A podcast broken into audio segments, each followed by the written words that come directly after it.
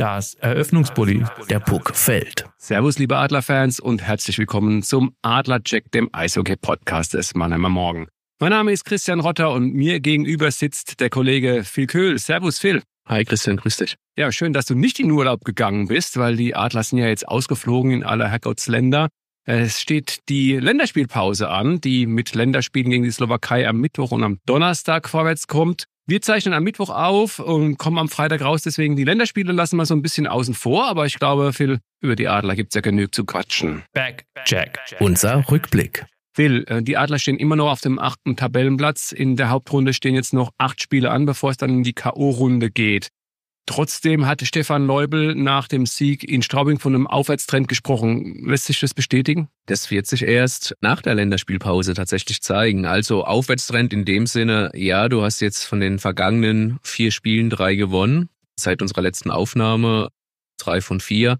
Das ist natürlich rein punktemäßig sehr, sehr gut, aber auch sehr wichtig. Du hast es angesprochen, du bist immer noch auf dem achten Tabellenplatz, also bist keinen Platz nach oben geklettert, konntest den Abstand zwar ein bisschen verringern, aber zeigt natürlich auch, du musst so viel punkten, wie es geht, die anderen punkten auch und es wird bis zum letzten Spieltag gehen, wenn es denn um diesen sechsten Platz, also um die direkte Playoff-Qualifikation gehen wird. Aber ja, am Ende deine Frage zu beantworten, es wird erst nach der Länderspielpause zu beantworten sein, ob das jetzt tatsächlich dieser Aufwärtstrend ist, denn die Adler haben auch schon oft genug gezeigt, dass sie auch nach guten, großen Siegen wie der in Straubing, das war definitiv einer, dann doch wieder das ein oder andere Spiel verloren haben. Also die Konstanz ist so das Schlüsselwort, finde ich. Du hast ja die ersten drei dieser vier Spiele für uns äh, beobachtet, die beiden Heimspiele und dann das Spiel in Berlin, das die Adler auch ganz ordentlich bestritten haben, auch durchaus einen Punkt hätten entführen können.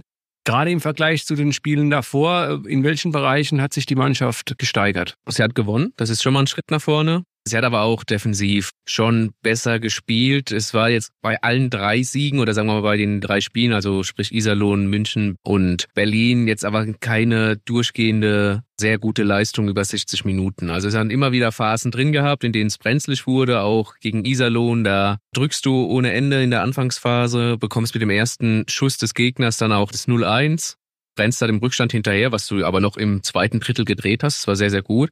Konntest dabei jetzt erstmal nichts draufsetzen, sondern hast eher dich auf Felix Brückmann im, im Adlertor verlassen müssen, dass er nur in Anführungszeichen äh, das 2-2 bekommen hat und danach aber mit zahlreichen Paraden verhindert hat, dass sogar 3-2 hinten liegst.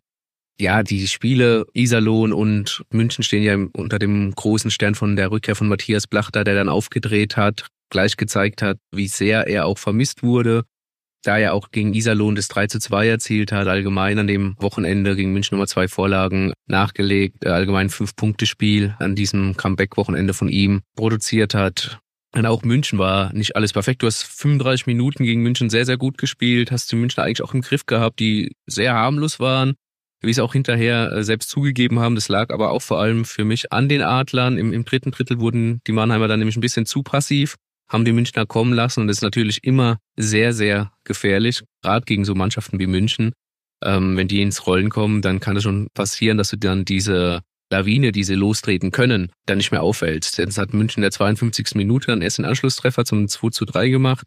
Hinterher auch keine großen Möglichkeiten mehr gehabt. Also es hat auch Mannheim gut wegverteidigt. Also schon ein Schritt nach vorne, keine Frage. Äh, Berlin, verpennst du dann den Anfang, äh, rennst da auch wieder einen Rückstand hinterher machst den Ausgleich, bekommst wieder das, das zweite Gegentor, machst wieder den Ausgleich, bekommst dann irgendwann das dritte, hast auch Glück, dass der Pfosten öfters für dich rettet. Also der Sieg von Berlin, auch wenn du am Ende viele Chancen aus, aus sich raus in Position äh, vergeben hast, äh, der Sieg für Berlin geht für mich da schon in Ordnung, aber nochmal, du hast defensiv definitiv einen Schritt nach vorne gemacht, du hast offensiv getroffen und vor allem ähm, Special Teams, muss man vielleicht auch nochmal kurz ansprechen, äh, hast du auch definitiv einen Schritt nach vorne gemacht. Ähm, jetzt nur auf die drei Spiele bezogen, hast du in allen drei Spielen getroffen.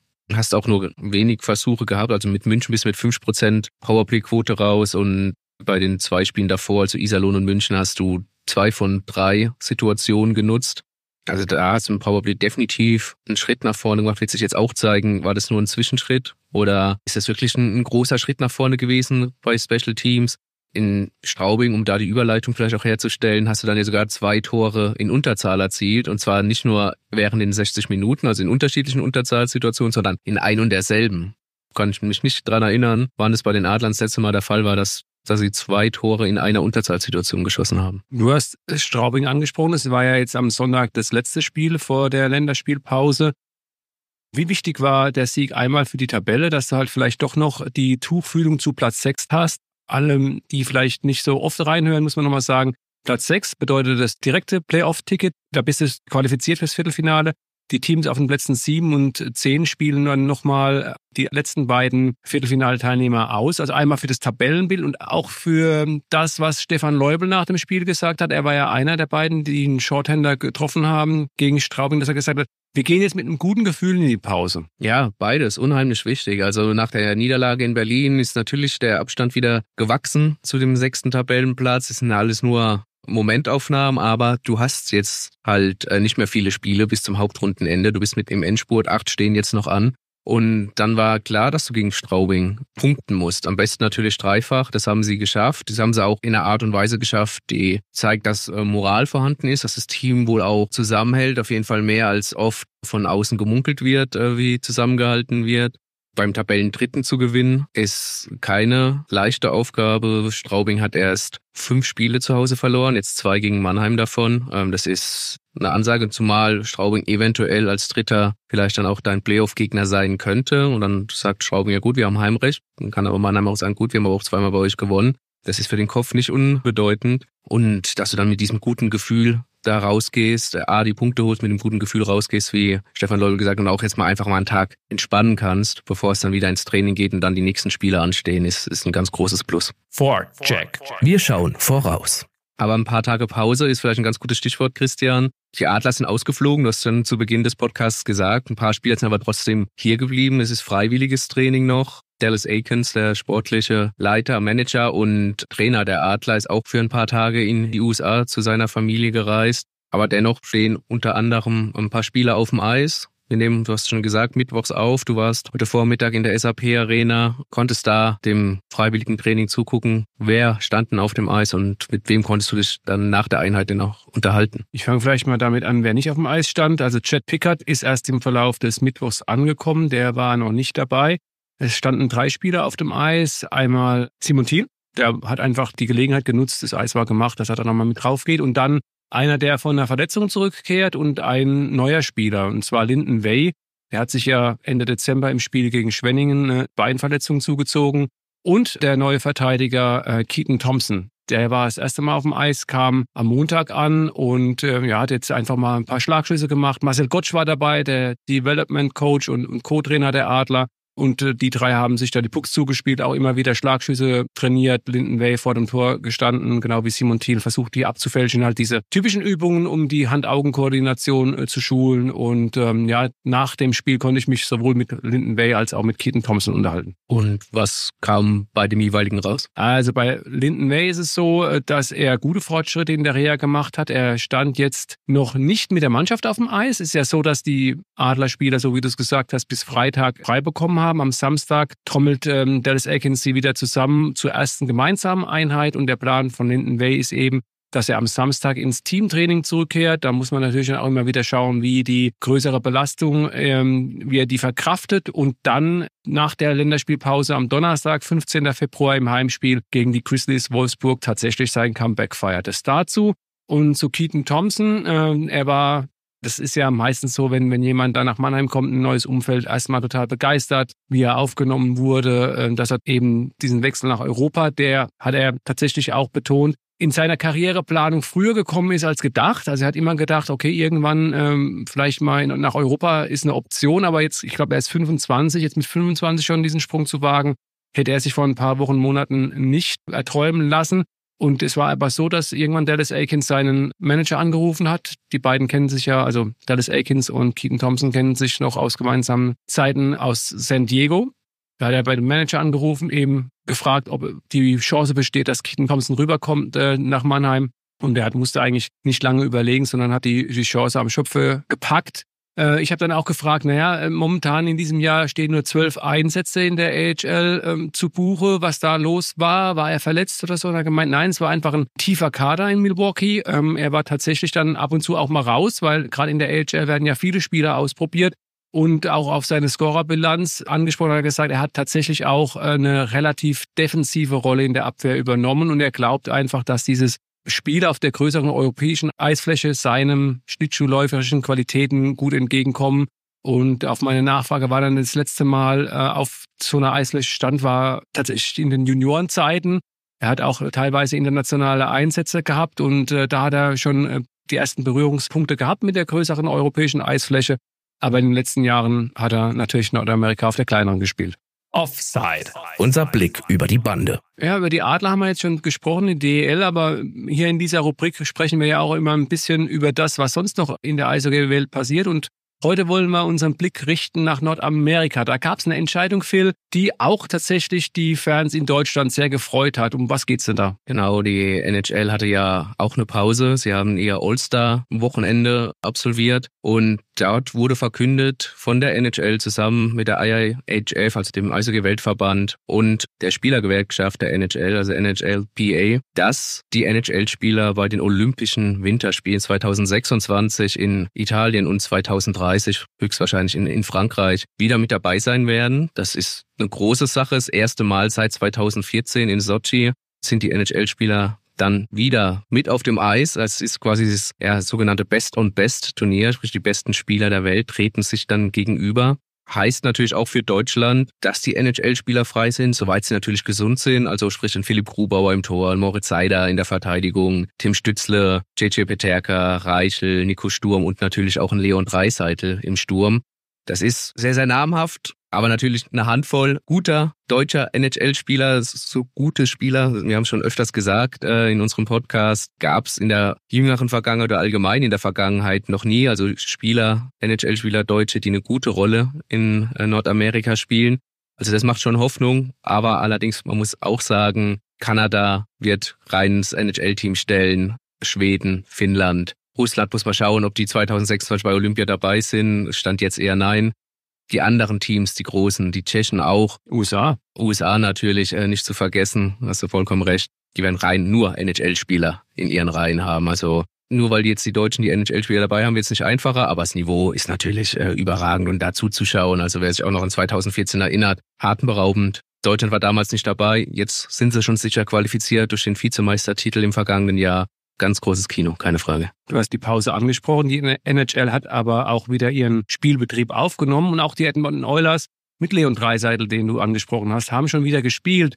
Auch dieses Spiel war ja nicht so ganz uninteressant. Um was ging's da? Genau, Leon Dreisheit, um das noch kurz zu ergänzen, hat sich auch natürlich dazu geäußert. Er war auch beim All-Star-Wochenende dabei, der einzige Deutsche, der mal wieder nominiert wurde, muss man dazu sagen. Und für ihn ist es natürlich auch ein großer Kindheitstraum, einfach mal an Olympia teilnehmen zu dürfen und da Best und Best auch zu spielen. Und ja, du hast es angesprochen, er ist schon wieder in den Ligabetrieb aber gestartet mit seinen Edmonton Oilers gegen die Las Vegas Golden Knights, also den amtierenden Stanley Cup Champion. Und er hatte mit seinem Team die ganz große Chance, mit einem Sieg den Uraltrekord, sage ich jetzt mal, Anfang der 90er aufgestellt, aber trotzdem schon sehr, sehr lange Bestand, der Pittsburgh Penguins äh, einzustellen, und zwar 17 Siege in Folge einzufahren. Dafür hätten sie die Golden Knights besiegen müssen. Am Ende stand aber eine 1 zu 3 Niederlage auf der Anzeigetafel. Also es bleibt bei diesen 16 Siegen in Folge für Edmonton trotzdem ein Vereinsrekord.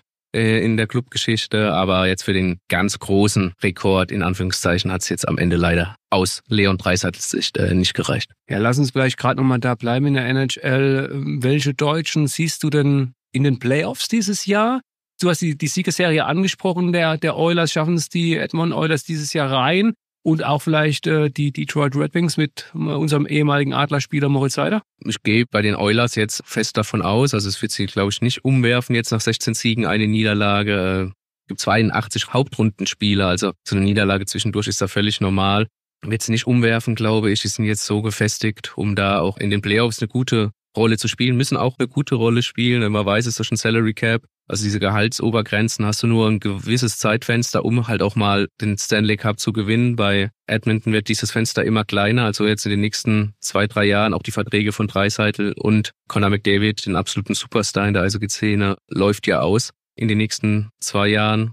Und zu Moritz Seider, äh, die hatten auch einen guten Lauf ähm, mit den Detroit Red Wings. Sie hatten ja schon einen guten Saisonstart, sind dann ein bisschen eingebrochen, jetzt wieder im, im Kommen gewesen Äh, muss man jetzt mal abwarten. Der Break ist auch bei Ihnen ein bisschen größer, erst wieder am Wochenende dann für uns relevant im Einsatz.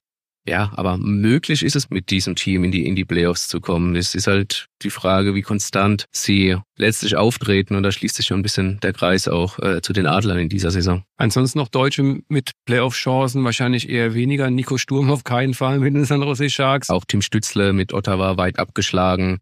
Lukas Reichel genauso mit, mit Chicago ähm, auf dem letzten Platz der Conference. Philipp Grubauer könnte es tatsächlich noch schaffen mit Seattle. Grubauer auch lange verletzt, jetzt mehr so der Backup momentan, muss ich da erst wieder die Nummer 1 Status erspielen, erkämpfen. Könnte natürlich noch eine Chance sein. Aber ob das dann gleich bedeutet, dass die deutschen Spieler, die mit ihren NHL-Teams nicht in die Playoffs kommen, auch bei der Nationalmannschaft aufschlagen, die dann 2024 bei der WM in Tschechien antreten, ähm, das ist nicht gesagt. Das muss man immer abwägen. Vergangenes Jahr hat auch Tim Stütze keine Freigabe bekommen von Ottawa weil sie gesagt haben, auch einfach, es ist zu ein wertvoller Spieler, um ihn einer Verletzung auszusetzen bei den äh, Weltmeisterschaften. Bei Olympia ist es jetzt anders. Da sind sie dabei. Bei einer WM, das muss man tatsächlich abwarten und ist auch von Spieler zu Spieler unterschiedlich. Ja, vielleicht noch einen Spieler, den wir vergessen haben. JJ Peterka mit den Buffalo Sabres. hinken auch ein bisschen hinterher. Traust du denen zu, dass sie vielleicht einen Streak starten und da noch ranschnuppern? Es ist ja ganz witzig. JJ Peterka wird oft äh, bisschen unterschätzt oder läuft oft unterm Radar. Dabei spielt er eine sehr, sehr gute Saison, ist da auf dem besten Weg, auch seinen Punkterekord einzustellen oder auszubauen und war auch zwischenzeitlich auf jeden Fall der, der beste Torschütze auch von Buffalo. Ja, sie haben ein junges, sehr, sehr talentiertes Team. Da ist dann auch die Frage, wie viel Erfahrung hast du, um da vielleicht noch in die Playoffs zu kommen und dann, um dich da zu halten. Wenn es an was scheitern sollte, dann vielleicht an der Erfahrung, die Buffalo noch ein bisschen fehlt. Super, vielen Dank, Phil, für deine Ausführungen. An euch da draußen, das war's mal wieder von uns aus unserem schnuckeligen Tonstudio hier in der Dudenstraße beim Mannheimer Morgen. Vielen Dank für eure Aufmerksamkeit. Wir würden uns freuen, wenn ihr uns ein Like dalassen würdet, uns abonnieren würdet. Das Einfachste ist natürlich immer, wir sagen es immer wieder gerne unter mannheimer-morgen.de slash podcasts. Da könnt ihr uns auch über die E-Mail-Adresse Themenvorschläge zukommen lassen, Kritik, Lob äußern, ist alles gar kein Problem. Nächste Woche dann wieder das Buwegebabbel der Kollegen Hof und Müller. Da geht's um die Blau-Schwarzen, den Fußball-Drittligisten SV Waldhof, der ja mit Marco Antwerpen jetzt einen neuen Trainer installiert hat. Vielen Dank und an euch da draußen. Bleibt gesund und haltet euch munter. Macht's gut.